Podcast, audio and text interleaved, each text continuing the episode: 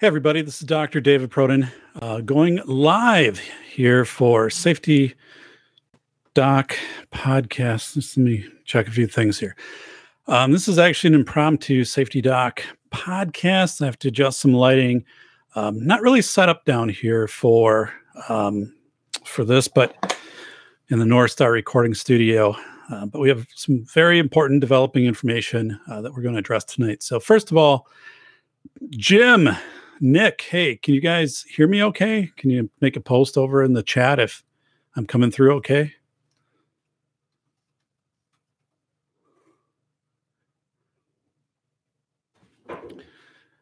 All right. I think I'm going to temporarily move my arm down. There we go.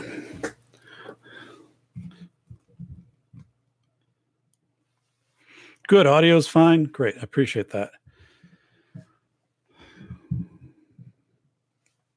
Good. Okay.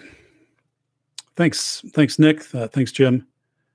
All right. I'm coming through visually. Okay. Got the old spotlight on here. So.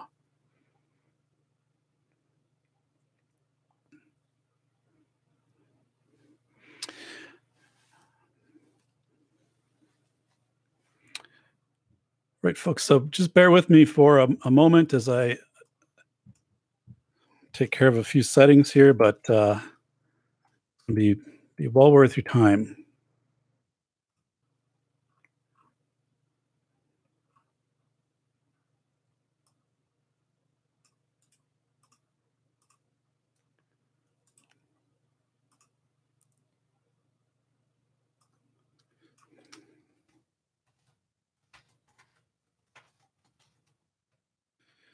All right. It's been a foggy day, by the way, here in Wisconsin. So, um, 43 degrees. All right. Yeah, Jim, thanks. So, um, so yeah, 43 degrees, very foggy today in Wisconsin, which is unusual. But um, all right, what I'm doing is just getting a final uh, tweet out right here. And uh,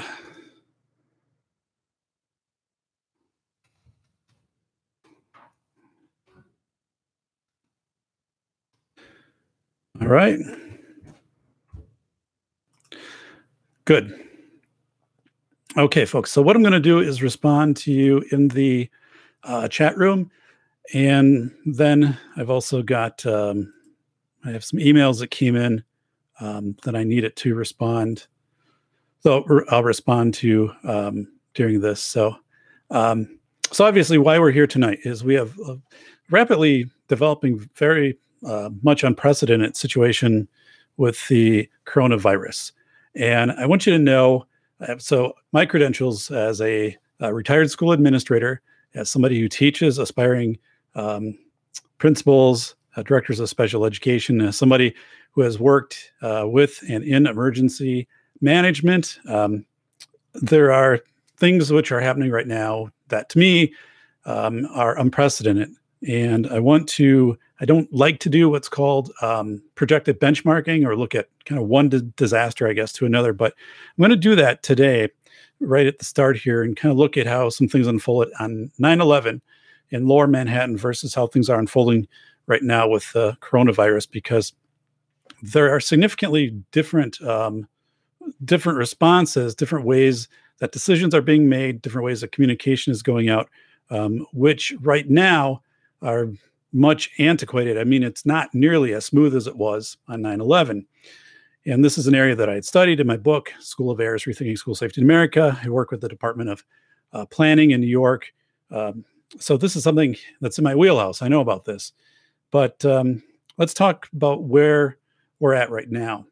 So we are seeing decisions made specifically in in education, um, K twelve settings, and post secondary at a rapid, unprecedented pace.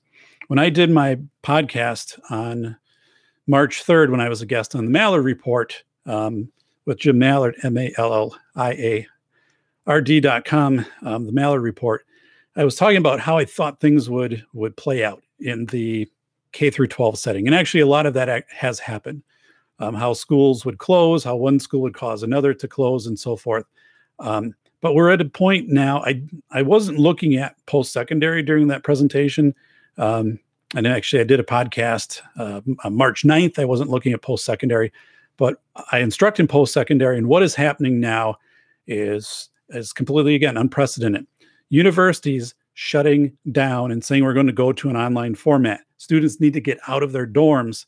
And Nick, I know you're following this right now. This is abs- absolutely um, crazy for for these types of announcements to come out with these very short time frames and there are you know no input from the the end users it's kind of very minimal um, attempts to support people who are put into very precarious positions so again we have decisions being made. If we back up in 72 hours decisions being made um, at paces which i've never seen before. So what's what is what's driving this? Well i think it's obviously fear driven um, and we also just do not have clear, steady communication and also redundant communication.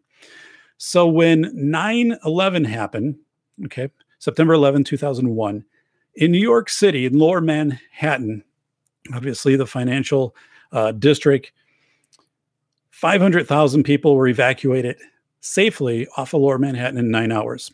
And there's a few reasons that happened. One is we very clear communication.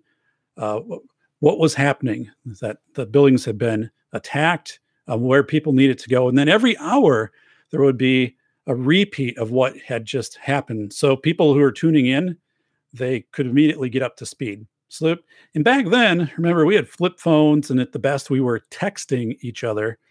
And you're probably, you know, watching this, um, you know, on there was no mobile device. You're sitting in front of a TV or sitting in front of a computer doing refresh.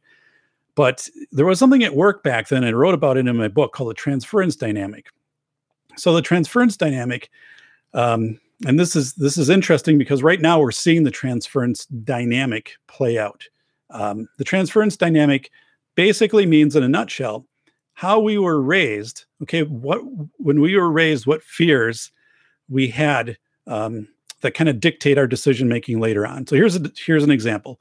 So on 9 11, most of the people um, who were evacuated on 9-11 were in their early 40s so they had participated or they were alive during the time of, of the you know cuban missile crisis during the time of the cold war with russia so there was always this external enemy and there was always this thought that the government would step in and help you in a time of crisis so when the towers were attacked people kind of went into this mode of transference dynamic believing that there would be this rescue and these boats that just showed up because Admiral Loy of the Coast Guard gave a command anybody with a boat show up and rescue people off of low, lower Manhattan.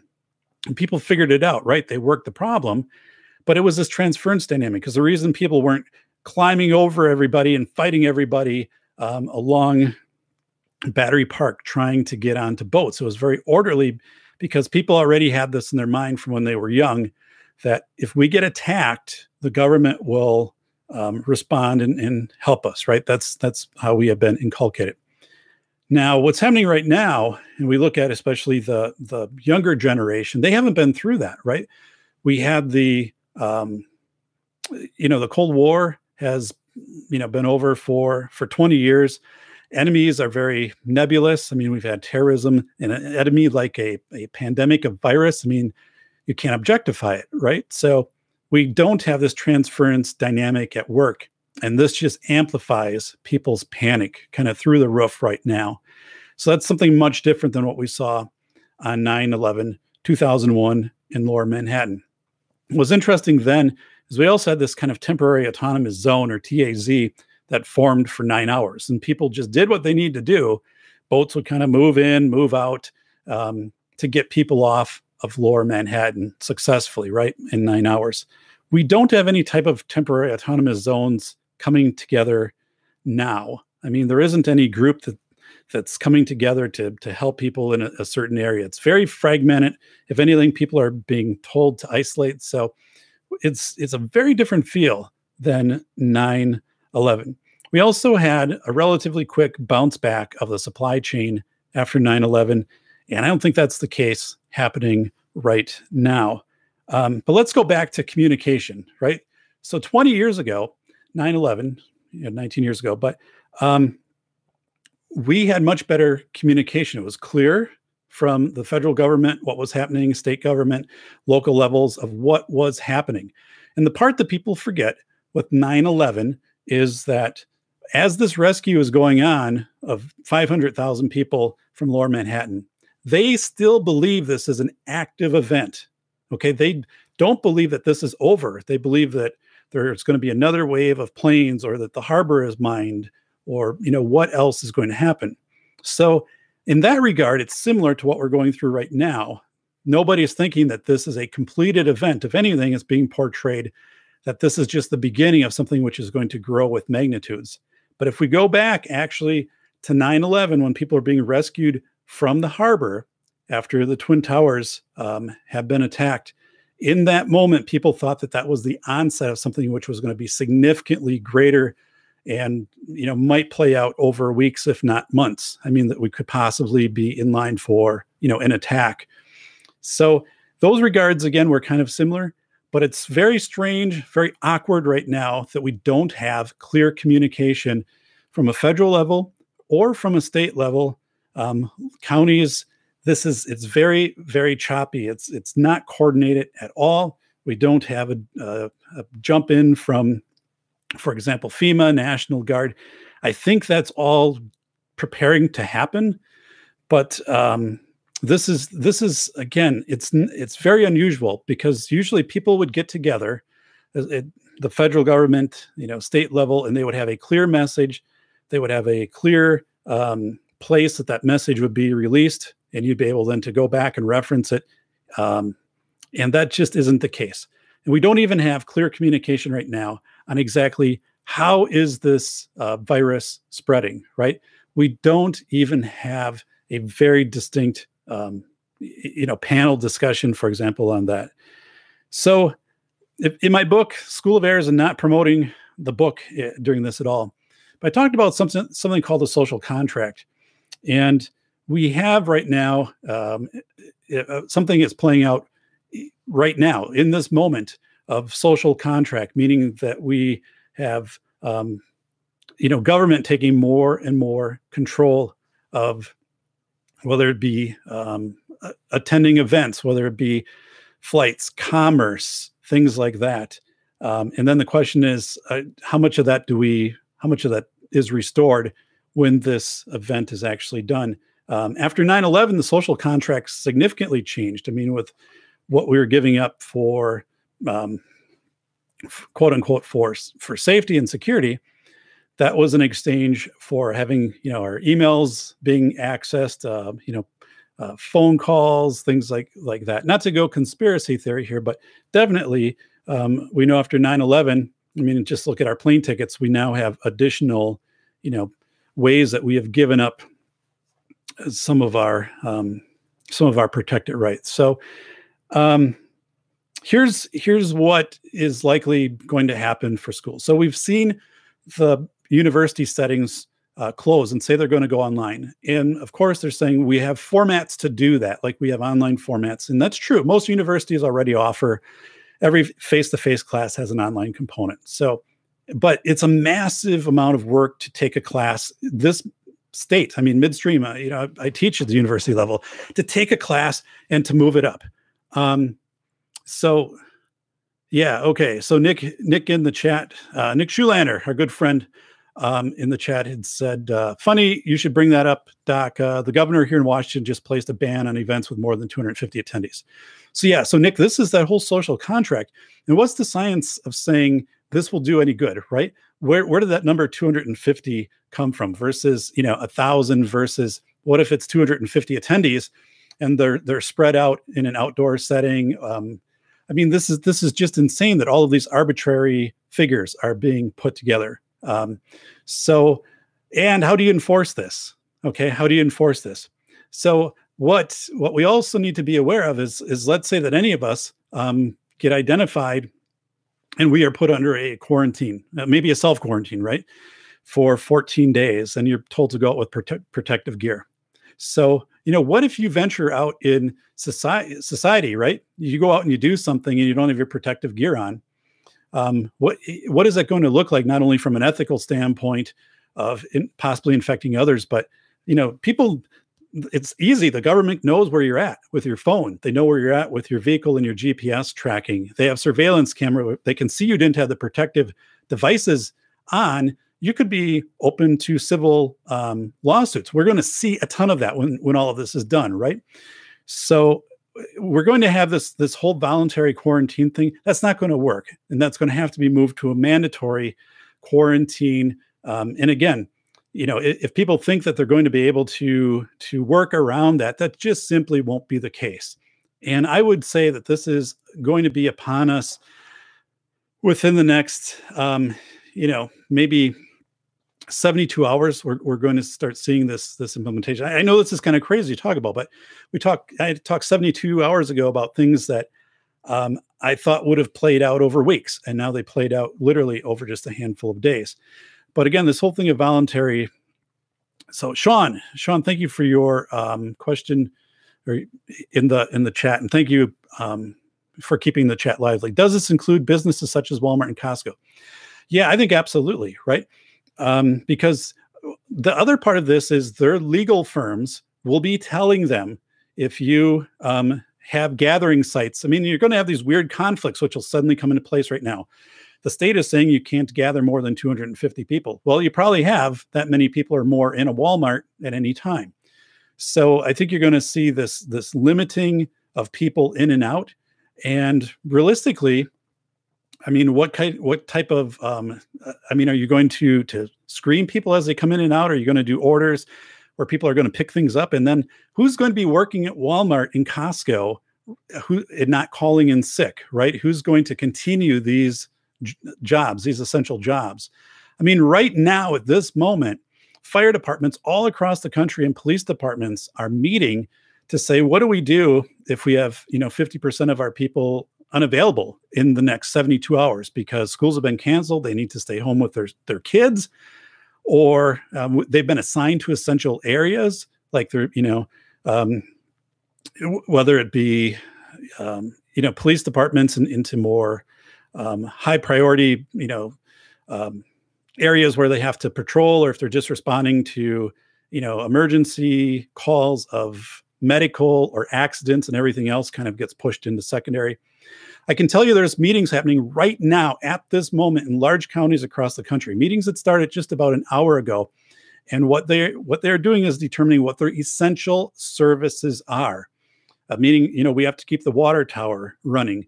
We have to keep police and fire uh, going in our EMS. And that's where the priorities are going to be as some of these secondary services are just going to be um, be, be gone. You know, are we going to have the DMV open? I highly doubt it, right? I highly, I, I believe we're going to have this list coming out in a very short amount of time. So let's see, Nick, what do you think makes this more serious than the other outbreaks? So here's the thing: um, I don't necessarily, but it's hard to look at this and just from the numbers say that this is more serious. Um, I don't want to say that it's not serious, but you know, if we look at tuberculosis in in um, you know India every year, and and if we look at how MRSA was in 2014, and the fact you know that we really had no way to to get a handle on that. But there's so you talked about Zika or Ebola. Yeah, this is similar, right? It's similar in those those themes.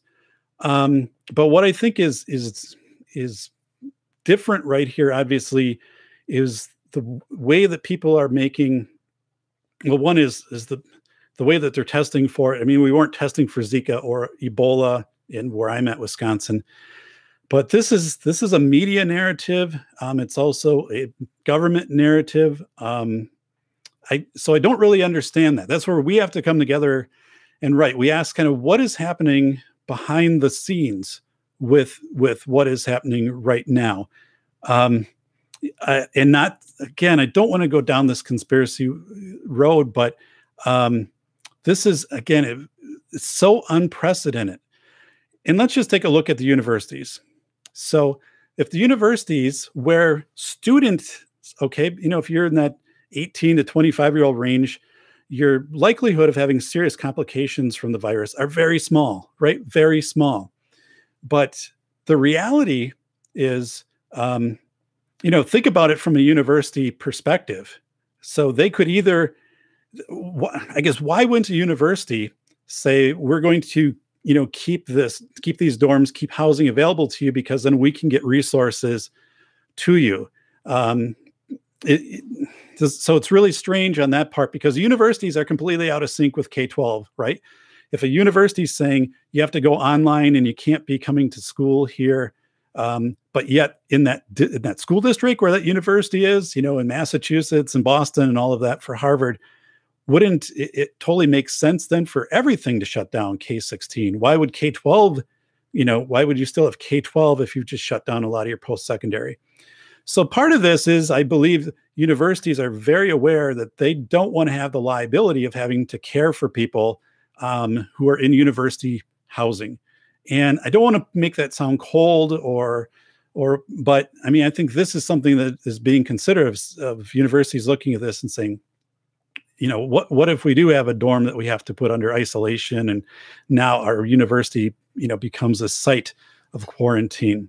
The other part is we don't know with a FEMA response, and, and you look in FEMA plans at county levels, we don't know if some of these universities are already being identified as FEMA locations for emergency response, um, or if we're looking at if they're going to stage assets at some of these university sites. Because once hospitals fill up, folks, it's either universities or K 12, and it's mostly going to be K 12 settings, which would be identified as FEMA locations. The National Guard would come in and take over those locations. I've been through that actually once, and that was with a flood. But let me check the chat here.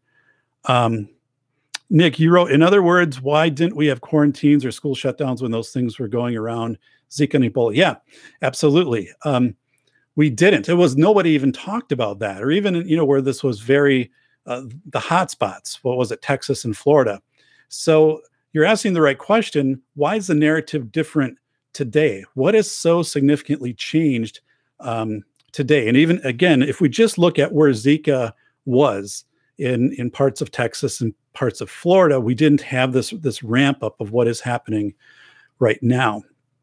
So, um, Sean, you wrote H1N1 was one of the larger outbreaks I, I dealt with um, as a respiratory therapist. So, yeah, respiratory therapist. Um, I was a speech language pathologist, so I worked closely with OT, PT, and respiratory therapists. So, yeah, H1N1 being you know a significant um, viral event which which impacted um, you know lungs, and we didn't have this type of response um, to that. And actually, I mean, Sean, if you wanted to share more with that, um, but so it's it's this whole part um, of one just stopping and saying, why are things happening as fast as they're happening? Okay, why why are these decisions happening as fast as they're happening? And the second one is we are completely out of alignment with K through 16, meaning your K 12 schools and K through 16. So it's kind of what is happening right now at the college level that completely will be replicated in the K 12 setting within the next 72 hours.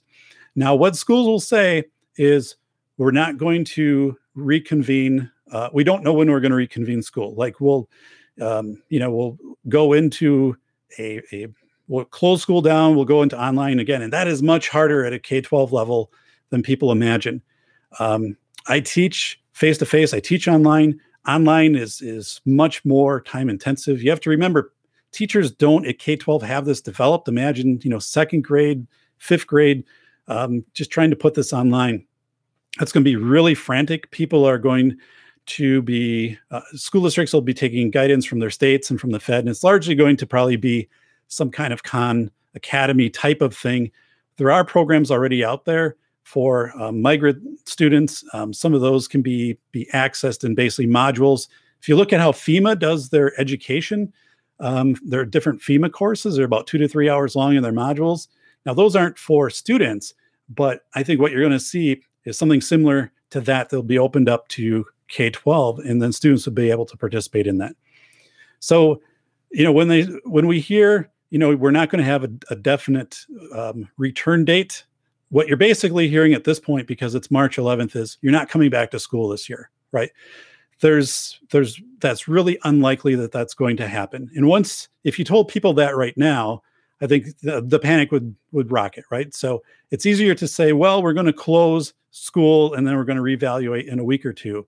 But what would change in a week or two that would make you comfortable to open up schools again, knowing at least what we've been told is a longer incubation phase right now with with um, the coronavirus, and also the fact of you know sanitizing because every time a kid comes in and out and people come in and out, um, and you know what's being transported you know through the products that we're buying that are coming on trucks and shipments if the coronavirus can stay alive on hard surfaces um, you know like containers and things like that uh, for a long amount of time and you know who knows how long on fabrics i mean those are the things that really should be like overtly stated we should have that and the fact too that we haven't had this ramp up in um, cleaning supplies, sanitizer, and all of that.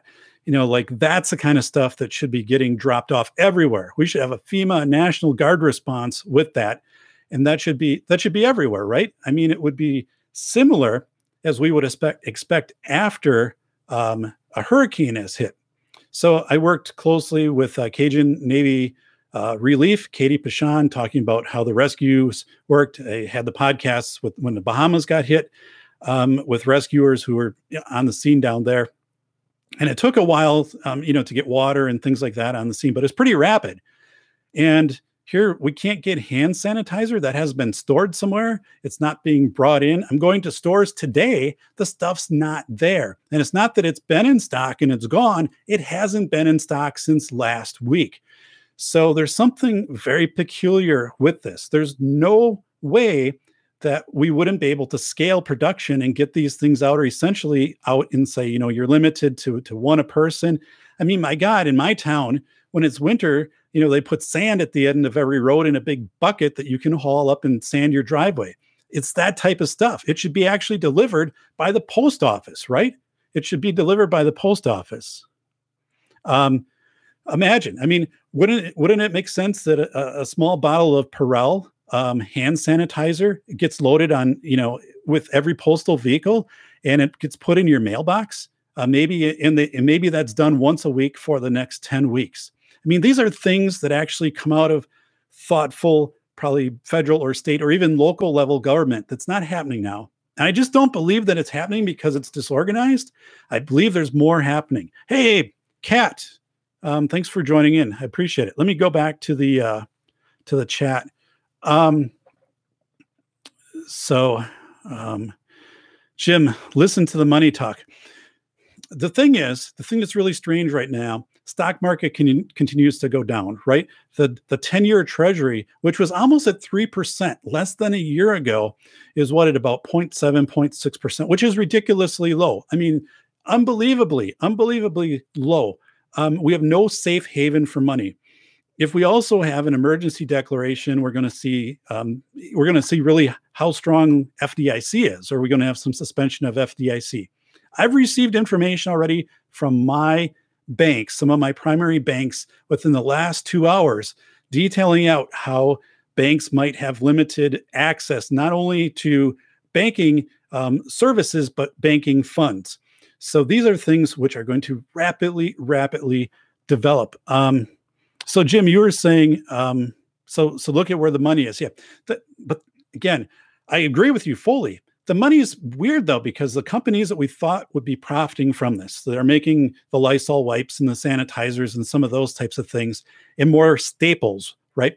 Things that we have to to live on, you know, oatmeal, utilities, things like that. Those stocks aren't doing any better. And at one point, gold was even going down, which was counterproductive because gold usually goes up during a time of crisis.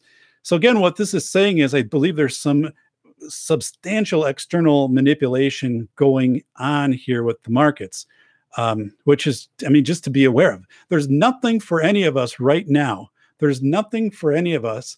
I, I mean, we could be notified tomorrow morning that every 401k that you have, every 403b that you have, everything that you have in a government held account, including your, your bank, your savings and loan down the road, could be froze. It could be froze for 30 days. They could say there's no transactions because, you know, if people start, you could have run on banks. You know, that's not out of the realm that we could actually have run uh, run on banks. So let me catch up here. Um, Sean, uh, Sean G, chasing the truth. Hey, Sean, thanks. Um, shipyards are almost vacant from what I'm reading from Seattle. Yeah, I'm hearing the same thing. Port of Baltimore, largely empty. Uh, some of the other significant ports, I'm hearing this firsthand from people in those areas that these ports are empty. Um, so again, we are not having things come in. It's one thing, you know, when it is the the plastic toys which are on the aisle at Walmart. It's a whole other thing, you know, when it is not not only medications but other vital things um, that we count on for everyday for everyday life. So there is there's definitely going to be an, an exhausting of the supply chain of any built up inventory, which typically you know exists for a period of time, um, and then we're going to we're going to see without a doubt we will see shelves at, at Costco and Walmart and just our everyday stores become thinner and thinner and thinner and thinner because these items will not be coming in. There's also so much more demand for the critical items right now. Again, paper towels, toilet paper, hand sanitizer, things like that. So I'm not an alarmist. I'm not a panic type of guy. You probably, if you follow me, you know that. I've actually never gone live with the show before. I need it to do it tonight because I need to talk through some of this. I need to figure out what you're what you're experiencing, what you're um, you know pulling out of this because um, I've never seen this before. I'm 48. You know, I remember when the twin towers were hit. I remember coming home that night and there were lines for gas, and they would give people like two gallons, and then that was it. And eventually, gas was out, and people were clearing off the shelves. And I remember the bounce back from that. And it was just a different feel. We had different communication. It's not that way right now. Let me go back to the to the chat. Um, Nick, how should we respond to chaos uncertainty? Easy, you stick to the plan, and for God's sake, don't give people any discretion, right, Doc? Yeah. So, Nick, the thing is, one is, yeah, you you stick you stick to the plan, and I think you you you have to know right now that what your options are and make your own decisions, right? Not looking forward to somebody up above who is um, all right. Okay here we go. Um, one thing is i don't think you can look external for people to to give you guidance. Now of, co- of course you know things you know wash your hands and, and limit you know your but this is a time you really have to understand um, what your priorities are your priorities your family your immediate family the resources that you have um, because again, we are in very this is unprecedented. This type of disruption in our currency and our supply lines, and then these decisions to completely you know shut down universities, and soon it will be K twelve. So keeping those um, decisions, and then also as Nick had pointed out, using your discretion, your your gut instinct, your discretion on what to do. Okay, and again, knowing who is around you, kind of looking out for immediate family um, I'm not saying hoard a, lot of things, but it does make sense, you know, to keep supplies and to to keep um, you know checking in with people. Um, so chintz will spring change things. I have heard that the warmer air and moisture is detrimental to the virus. So I've actually heard that too. Now I can't say from a, a medical standpoint, an epidemiology standpoint, that that's accurate, but that is congruent with what I've heard. Um, also, the fact that I mean, we'll just be able to get windows open. If we go back and look at how like tuberculosis and other contagious types of diseases, highly contagious, were treated, open air was was a a treatment um, which was more effective than when people were confined. We objectively know that. So for this to happen right now in the United States is better than this to happen in November when a large part of the country is going um, indoors and, and, shutting down. So we so we do have that. Um, in Nick Schulander Johnson Johnson having field day right now. Yeah. The thing is the the, the stocks aren't showing that though. Um, and he, so this this is where it starts to get really strange because you would think that you know stocks that have a vested interest in you know whether it be Lysol wipes and products or even a cure or or, or a vaccine, I guess, or things like that, that those will be going through the roof, right? And that's just not the case. We have this overall widespread massive decline in the Dow, S&P, and Russell, um, Nasdaq, which is it's it's really unusual to see that. You'd you'd see that you'd have some perennial winners that might come out of this. But I think part of it too is you know we've had this political statement of saying should we um, you know if if a vaccine is is created it would be made available to everybody for free. Well then what's the incentive to make a vaccine? I'm not saying that should, we shouldn't make a vaccine right? But it's almost like you'd want to come out and, and, and have almost this race to the moon of saying you know the first vaccine you know is going to get you know whatever. Um a billion dollars or something like that but then i guess people would say well then you're going to have people creating illnesses to to create these vaccines but but you know, we have to realize, um, and, and also priorities. I mean, what? Why haven't we had and identified? You know, here are three companies, and have them up in a panel testifying before the Senate. Right? We, we have people testifying because if there is uh, there's a school shooting, they're te- they're having Dee Schneider uh, or Snider from Twisted Sister testify that rock and roll music is not causing school shootings. Why aren't we having emergency testimony right now with the in these organizations, along with the CDC, saying, here's how we're doing this. This is how we're, we're, we're laying this out. We're not having that though. We are not having that. So what's not being told to us, I think, conveys so much louder than what is being told to us. Um, Gallant Gallstone. I'm sure that Malliard was beating some serious ass down at the Costco to secure toilet paper for his ducklings. Jim thinks ahead. So um, let's look. Uh, Azuko Langley. I have a ton of toilet paper. I bought it on sale cheap at CVS before the bugaloo pick, kicked off. Smart thing.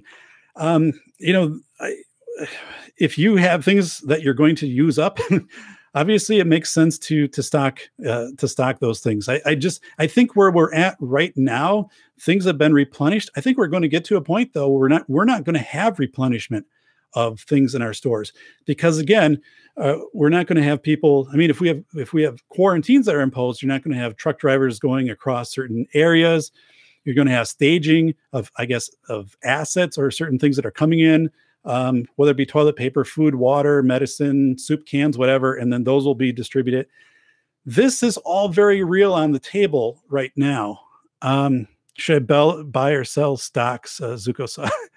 yeah, I can't. I can't do that. I can't. I can't give advice on that. Um, but I, I am. I, I'm surprised. I'm not surprised. I expect uh, the, there's so much uncertainty in the market. I don't know what's going to turn the market around. Right? What what at an international level? What news right now is going to turn the market around, other than somebody saying we found a vaccine for this and we can mass produce this and have it out like in whatever number of weeks. So um, I guess I'm looking and I just I I I don't I don't know what would be an impetus to to do um, to to kind of turn this around. Um, let's see, Sean, uh, chasing the truth. Trump is doing a national address at nine from the Oval Office. Yep, I'm aware of that. So, um, thanks, uh, Zuko. Too late. I sold them all and bought cans of beans. Okay, maybe not, maybe not a bad thing, right? Um, Paranormal Heart. I heard on the news today that places in Italy have closed business and schools. Do you think this could happen in the US and Canada? If so, what would you suggest to people to prepare? So, one, yeah, I fully expect that schools will close. I fully expect that um, through K 12. And I think the first will be preschools. That'll be very rapid to shut down preschools because a lot of those are community based. Um, so it's it's much harder to to invoke standard yeah, all those sites are different. I mean, so when we think about schools, we have to think about brick and mortar schools that we kind of have in our mind. These community-based preschools, hundreds of, of thousands of those throughout the country. Online schools, kids going partly online, partly in the school building, portable buildings, stuff like this. So, um, I think parents need to be prepared, right? Of what happens if my kids um, don't have school. What if we get a notification and school's done for the rest of the year and it's going to be online in whatever format that is? um, how are we going to care for them are we going to be able to to work with relatives so the relatives might be able to watch them if we're splitting some time between here and the office the thing is folks i think we would have had time to deal with this if it would have been clearly communicated and laid out in front of us. There's nobody one week ago that thought literally, literally all of these post-secondary institutions, and Nick, you can say all of these would shut down, right? Harvard would be shut down, Washington State would be shut down, Stanford, University of Wisconsin, Madison, that these are all shutting down. The NCAA holding their Final Four, their their 64 team tournament without anybody in the stands. The NBA to, are playing their first game without anybody in the stands. These are things nobody saw coming. And this is a fact that things are rolling out at such a speed, right? We can't, I mean, it's like driving down the highway right now, 200 miles an hour in the dark with one headlight. That's what it's like. You just say, whoa, that happened. Whoa, that happened. Like nobody knows. And if we had some indication of where things were going, I think it would be obviously much, you know, we can handle that. But when these things are happening out of the blue, when things are happening today, like the rodeo in Houston, um, Texas, which had what several thousand people, if not tens of thousands of people attend, and they got there and they literally shut it down right then. All right, I'm please do not. Or it's nice seeing you live, David. Please do it more. Oh, okay. I thought you Thanks, Kat. I thought you said please don't move as much. I'm kind of animated right now. Um, so yeah, in Houston, Texas today, people showed up for a large rodeo, and when they got there, they shut it down. So communication is a big problem. Who shut it down? They didn't have any plans. Some people still went in, then they had to tell them they had to leave. Um, how are you know? So that's a rodeo. Now, you know, what if it is you know people going to a hospital and they say, you know, we're full, we can't get you in. I have people telling me that right now that they in large cities that they cannot get into hospitals. Okay, um, so let me let me take a pause here. Um, paranormal uh, or, or, gallant um, gallstone. Too bad they don't make Big John's baked beans anymore. Could live for a year off of them. That awesomeness. Yeah. Any, I mean, people who did canned good. So the last time I really remember that happening was um, in 1999 when everybody thought the computers were going to crash for the year 2000. I had several friends who bought bags of rice and water and all kinds of things and stored them because we thought, you know, everybody was, was saying the computers aren't designed for 2000. We're going to have this big lockup and the electrical grids will go down and, and things like that. So people, you know, th- that though people expected that. I mean, that's what they were being told by people who were computer engineers saying, I'm not sure, or software engineers. This could happen, but um, but people dealt with it, right? They they dealt with it. Right now, it's the unknown. I mean, it's the fact that we could wake up tomorrow and find the bike, banking system to be froze across the world. You can be told your ATM that you might be able to withdraw hundred dollars a day. That your kids are going to be home from school. Imagine internet access, especially for rural, but I mean, internet access is going to be going to a snail's pace because you're going to have so many more people logging in online. And you can only do so many things remote. I mean, you can't be a remote police officer. You can't be a remote firefighter or EMS. So these are these are the type of things which are going to place these unusual strains on our system that even in 9/11 when those strains were put on in lower Manhattan for example, um, we got through it. We handled it. Okay systems develop systems aren't developing right now. We don't have that. This is this is extremely different. Um so uh, let me let me go back to the the chat here. Uh azuko langley my vacuum cleaner has a wheel coming off and i know i should replace it soon. Should i buy a vacuum now before the chinese imports stop coming in?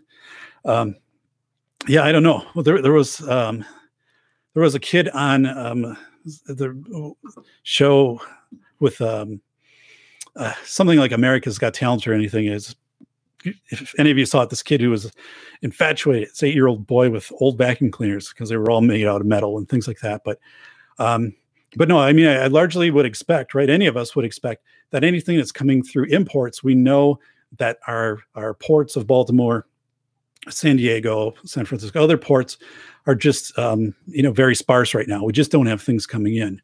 Um, Nick, I bet the school districts you work with are getting uh, pitched for cleaning services. Yeah, let me talk about this. Nick, you're right on.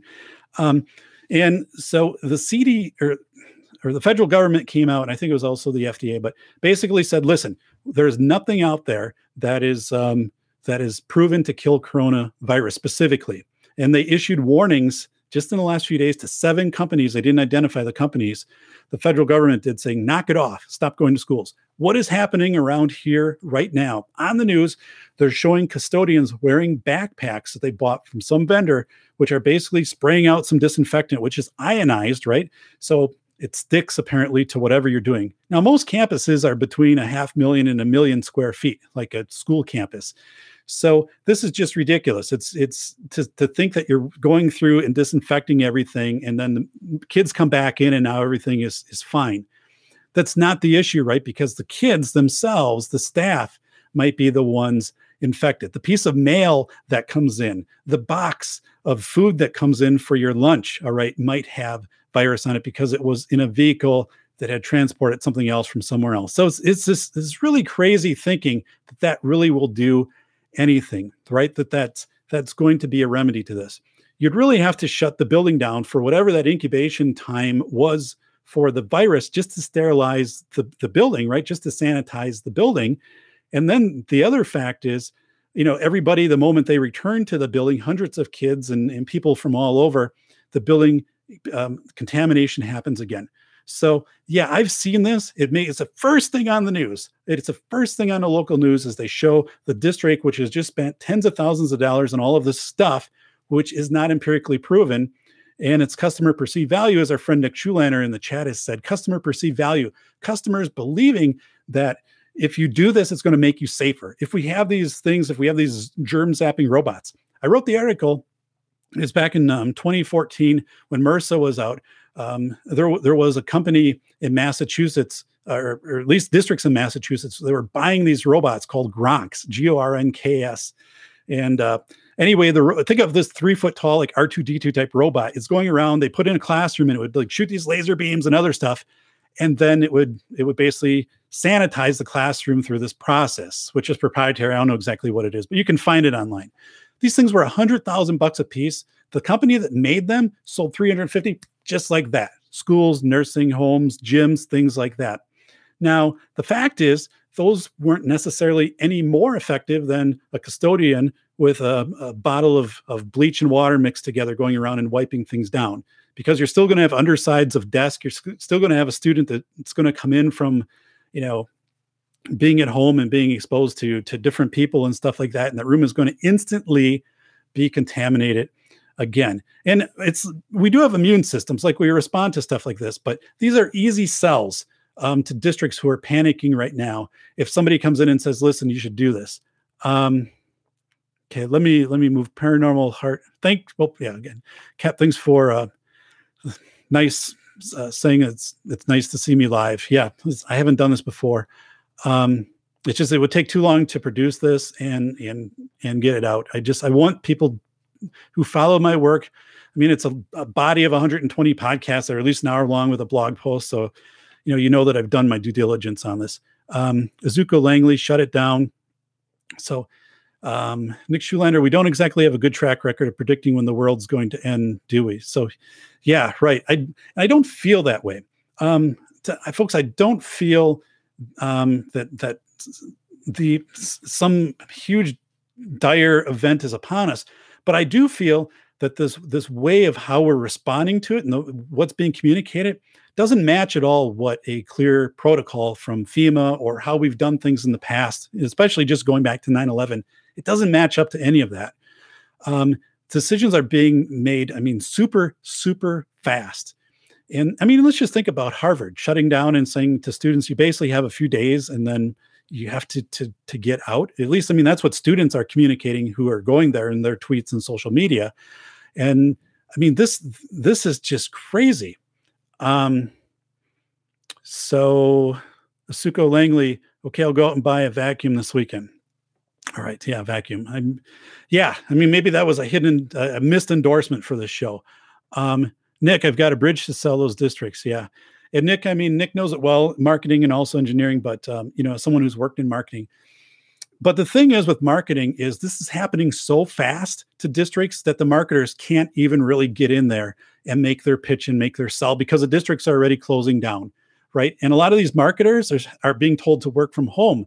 So this isn't even the, the opportunity for marketers to come into schools on this was maybe 10 days and then it shut down. So that's something also um, that that is you know significantly going on. Um, Sean G, chasing the truth. Will closing national borders help the future spread of COVID 19? I don't, I mean, my opinion, right. So I would think it, it, if you're doing overseas flights from, you know, Italy and, and things like that, that, um, it's, it's kind of like how Hawaii approaches, you know, incoming flights. You'd have to have some massive uh, decontamination or, you know, flying into a, maybe a base or something like that. But I just, I don't know.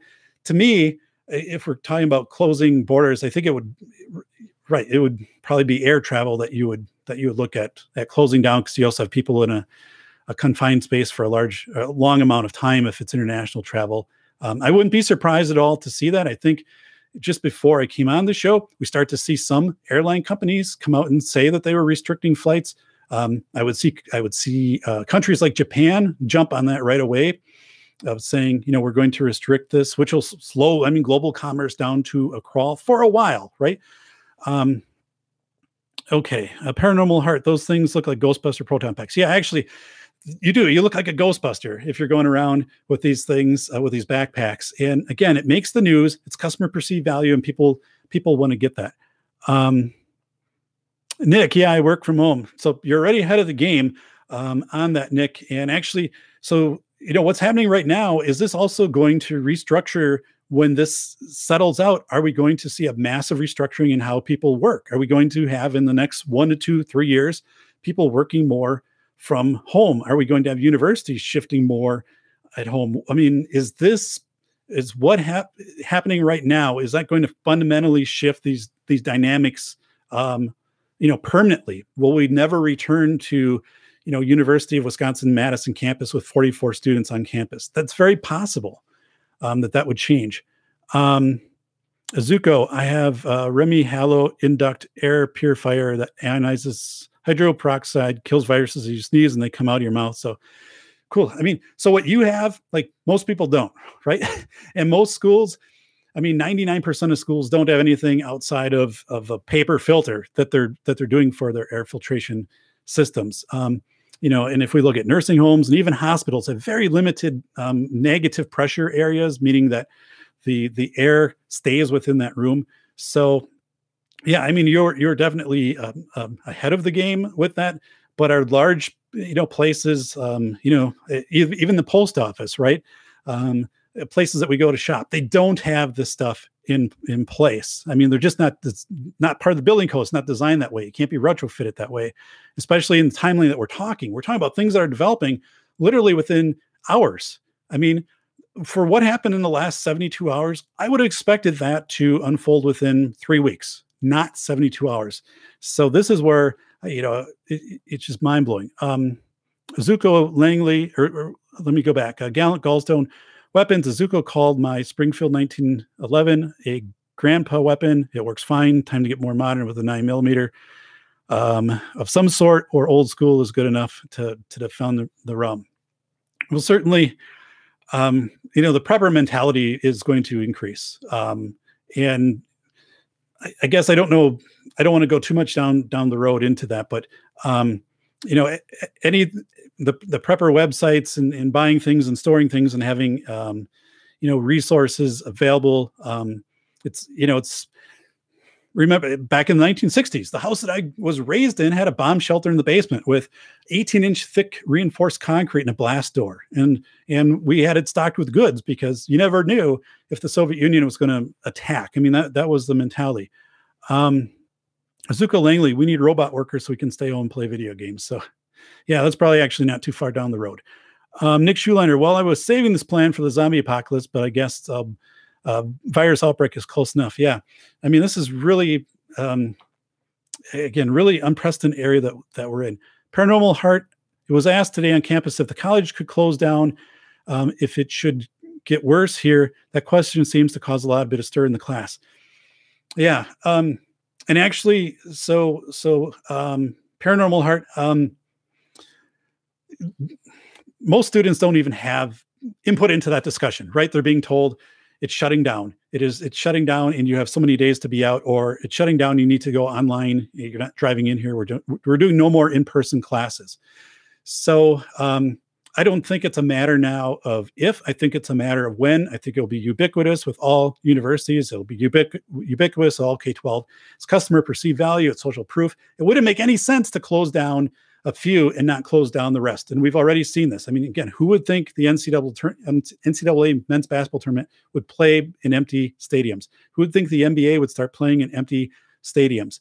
Um, so this is this is really upon us. And again, people are thinking, well, you know, I'm going to go to my local Walmart, my local Costco. Who's going to be working those jobs when their kids are at home or they're thinking, I'm not going to be working here because I don't want to be infected by people coming through the door. What protective measures are we going to encounter when we go to these settings? Are you going to have so much you'd be able to order ahead of time and you'd have almost a drop off where you pick it up? This is where National Guard comes into play in FEMA and how all of these sites, you know, like schools that are closed down, universities that are closed down, can rapidly um, become FEMA sites. When I say rapidly, when I participated in this, when I when I was in this as a school administrator, the site was taken over literally in four to eight hours. Meaning FEMA had everything on site. It was it was basically then under their jurisdiction in four to eight hours, and they had that building. It was a really eerie feel. Now I will say FEMA was tr- tremendous to work with, but I'm saying this would rapidly, rapidly scale um, parent, um, Nick Schulander, they never asked us anything before making the call. Yeah,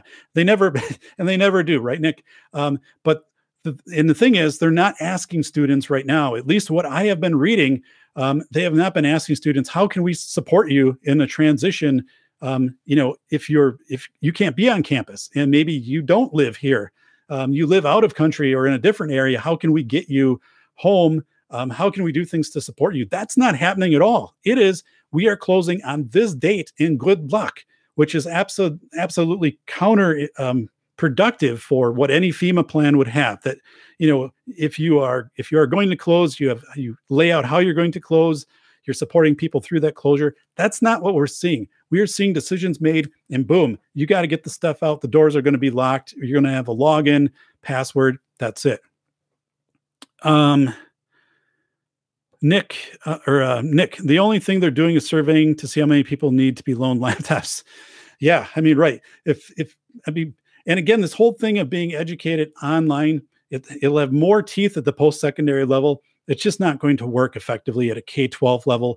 Not that it can't, not not that the capacity isn't there. It's just that the curriculums have already been put in place for the year. You cannot take a class and simply convert it over to an online format. Um, it, it, in like a matter of days and have that available. There's going to need to be massive concessions on a state level, massive concessions on a federal level. Students with disabilities, um, you know, you're not providing IEP driven services, so it's just crazy. Um, okay, any other questions here in the the chat? I know that you know we've also have a, a national uh, presentation or, or coming up from our from our White House. Um, so, folks, I I'm going to touch on a few things, and and I mean, please share these again. So, I think what we're experiencing right now is happening at a pace I couldn't have predicted, even under a scenario. If someone said, "What would be the most extreme scenario, um, David, where you would predict that universities would close, K-12 would close, you know, stores, other things that we would have travel restrictions domestically," and I would say that would play out over a matter of weeks, and it happened in a matter of days. And now that it's started to happen, though, it makes it easier for the next decision to happen. It makes it easier to, sh- to say, we're shutting down DMV. We're going to suspend uh, postal. We're going to, I mean, all of these things, which I think are completely on the table right now. I think all of these things are there. I wouldn't be surprised also if we see um, a stock market um, freeze, like after 9 11, where we have some days where the market doesn't open. And if we go back to the actual virus, um, you know, we still just do not know. We just do not have clear information provided to us in, in of exactly, you know, how this, how long this lives, um, how, for example, I went back early at the, the show and I think it makes a lot of sense. Why in the world don't we have um, every postal carrier, I mean, our post office getting bottles of Purell through, you know, whatever, you know, government agency can get a hold of these and get them in our mailboxes, right? And you're just saying, hey, when your mail is delivered um, every week, you know, on Monday, we are going to be putting that in a in a small bottle of Purell. Wouldn't I mean, imagine the impact that that would have, and that system is already in place, right? That system is already there to reach everybody. But it's it's the fact that we don't have this kind of thinking going on which is absolutely mind-boggling when we go to all these other extreme measures right now of of basically shutting things down, isolating. Um, it's just absolutely wild that we don't have this being distributed through existing distribution networks. Um, okay, heads up, you're closing in on the top of the hour. Uh, thanks, Jim. Um, Nick, they never asked us. Okay, the only thing they're doing is surveying to see how many. Okay, so what I'm going to do, folks, is um, to respectfully uh, acknowledge your time. I am going to uh, close this after an hour. Um, let me just finish out the chat room. Um, Azuko Langley, Israel has already developed a vaccine for COVID 19 that should be out in about six months. They're truly our greatest allies. So, again, six months. So, what do we do between now and six months? And who's presenting this to us? Um, and how do you scale a vaccine? How do you prioritize a vaccine? What do you what do you do between now and then? So this is this is um, folks. I I am just go back to my first podcast if you had kids in school to kind of understand what's going on there and um, you know really be safe. Um, the johns hopkins website information you know i haven't seen the cdc updated as quietly or quite uh, free, as frequently but um, I'm, I'm i'm absolutely just flabbergasted by the pace of what's happening right here. It's counterintuitive to how things work in emergency management. It's counterintuitive to what happened on 9-11 and how that temporary autonomous zone developed and how we handled that this is completely different than that, and it doesn't make sense. Um, so yeah, Nick, you also said the infrastructure to distribute a vaccine, right? That's where FEMA would come in, National Guard. Um, would we have school sites that we'd taken over? You'd be going into your school site to to you know get a, a vaccine. Schools already have parking lots, they have bathrooms, they have lunch areas. I mean, that's why these things would all be in place. So, and Azuko says, I am eating beans for six months and playing video games. So yikes, that's good for a remote setting, not for a good in person setting. Um, folks, please leave your comments um, down below. This is the first live stream I've done. Um, I've done 120 episodes of the, of the, show, but it's the first live stream. It's just, I, it's important information. I couldn't wait to get this out. Um, I hope this is, has been a benefit. If you could post um, down below. Also, if you're not following my show, if you could subscribe, I would appreciate that. Um, and yeah, I mean, I would like to do more live chats. We did have a fair uh, turnout for this, considering this is the first one I did. And really, sincerely, I want all of you to be safe.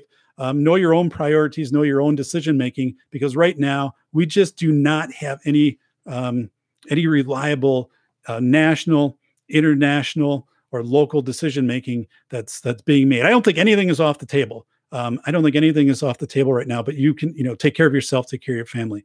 So yeah, um, Nick, yeah, um, midterms. I don't know, man. I'm out of that. I am actually teaching a course right now, and fortunately, the course is online. Um, but I'm going to be checking in with my students, many who are school administrators, on how this is impacting them. So, yeah, Nick, thanks. Great show. I appreciate it. Down here in the North Star studio, everybody, take care. Feel free to um, post down below. I'll respond to any questions that you have. Um, again, take care, everybody. This is uh, Dr. David Perrodin the safety doc. It is March 11th, 2020, 802 p.m. Chintz, uh, thanks so much. Azuko, uh, Paranormal Heart, Jim, uh, Malliard, uh, Nick. Um, just let me give a, a quick shout out here. Um, Gallant Gallstone, um, Sean Jeep. Just thanks, thanks for being part of the show, folks. And yeah, might might hit the the subscribe button. I would appreciate that, and hit the hit the like. Um, and take care. I, I might have another one of these coming to you very soon. Uh, thank you, everybody.